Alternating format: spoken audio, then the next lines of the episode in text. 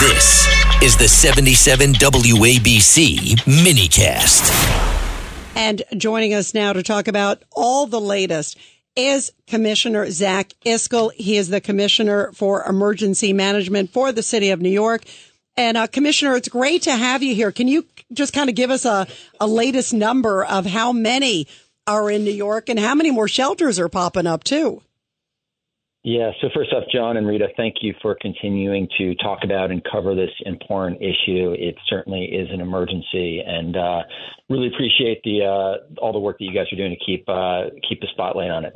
So as of September 10th, uh, the city has now uh, had over 113,000 asylum seekers and migrants come to the city since the spring of 2022. Just to be clear, there's a lot of folks that are coming here as migrants, asylum seekers that are not coming into the system but we've had 113,000 that have come through our system, and just under 60,000, it's about 59,900, are currently in our care at 208 sites across the city. Um, so it's a significant number of people, and about uh, uh, just around 20,000 of them are children. So what what's the, what how do you know like the numbers to be exact also commissioner because that's the one thing I'm sure it's difficult to keep track of but what, where are the other, you know, uh, obviously in this case, the other 73,000? So uh, that's quick math, Rita. Um, so I would not have been able to come up with that. I know. Number. Aren't you impressed, by the way? And, We're and, impressed, Rita. You know, I that got a was, broadcasting really degree. Well My dad wanted me to go into math because he said I was pretty yeah. good. But go ahead. I was in the Marines, so math is not necessarily my great strength. But, um, but I, but you know, people are um, people are allowed to. Uh, they, they uh, there's a lot of sort of misinformation out there about the process, right? And so people are allowed to seek asylum in the United States. It's it's granted under federal law. They're entitled to due process. People come through the border. They're paroled by Department of Homeland Security. They make their way all across the United States, um, and a lot of people come to New York City. And so folks come into our system a lot of them then find relatives, family, support networks. They start working in the informal economy. They get a work permit. They go out on their own and they they set up and they set up roots. And um, you know where they go, uh, we are not exactly sure. We don't track that. It's not our job to track that. Um, but for us, it's a positive sign, right? We don't want people in our care we want people um, getting on their own two feet, and that that is hopefully what's happening with the 73,000 that have exited our system over the last year. Are there any checks happening, Commissioner? Like you know, um, now with COVID coming back for vaccines, and also what's the latest with you know, it's hard to do a criminal background check of these folks if they're, you know, if they have something from a foreign country, because it's not like those other countries are providing that information. Yeah. So again, you know, the, the federal government, I work for the city, the federal government, it's, it's not trying to make any excuses here or point any fingers, but when folks come over the border and they're paroled, and, and I encourage you to have somebody from Department of Homeland Security or the federal government that can talk much more better than I can about this. But part of the process that they're supposed to run is they do background checks, they do biometric screenings, they check them against different uh, different systems. For us, when people arrive in the city, everybody goes through a uh, the arrival center that we set up at the Roosevelt Hotel, and we're processing about 3,000 people a week there.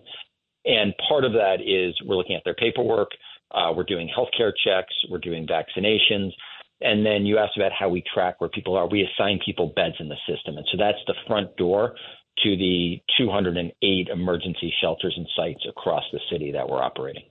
So, uh, Ed Cox here, Commissioner. So, New York City is unique in that it has a right to shelter. It's not a law, it's court made law, if you will, and therefore can be challenged in the courts. So, how is that being challenged or asked to be revised? What's going on in the courts with respect to this unique burden that New York City has?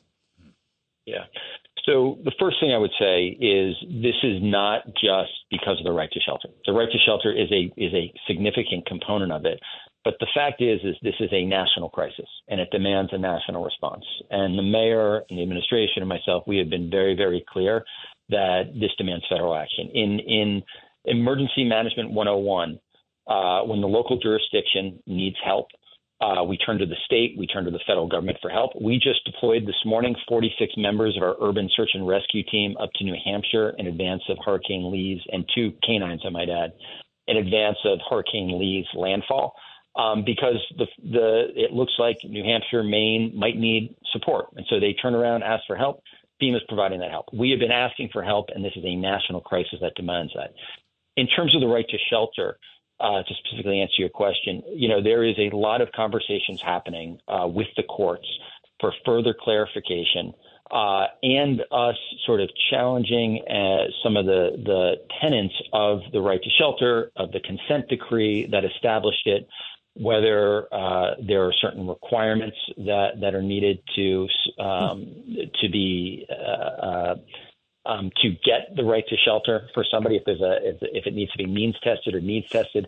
So a lot of those conversations are taking place uh, with the state, uh, with the courts, and with the lawyers. All right. Well, Commissioner, please keep us posted. I saw recently that it looks like the federal government's going to give, I think it's like a hundred million uh, you're saying the price tag's 12 billion, uh, at least the, the mayor has. So the 100 million coming from the feds is a yeah, drop in the bucket. And if I could just add one other thing on this, you know, when you look at the history of, of large mass forced migrations to this country going back to World War II, over a million and 1.8 million refugees out of World War II. We had Vietnamese in the 70s after the Vietnam War, Cuban boats in 79 and 80, Soviet Jews in the 80s, Haitians in the early 90s. Um, in every single one of these these instances, the federal government ran large programs that became investments.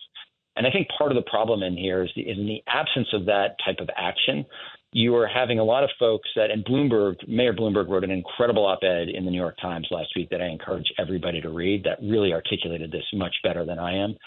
But really, we have a system that is totally broken. And it, it people are brought into this country, uh, they are not allowed to work. They then become sort of subject to the public charge. We have to pay our tax dollars to care for them. But if we are enabling them to work, if we are providing work authorization, if we are getting them out on their own two feet, it becomes an investment.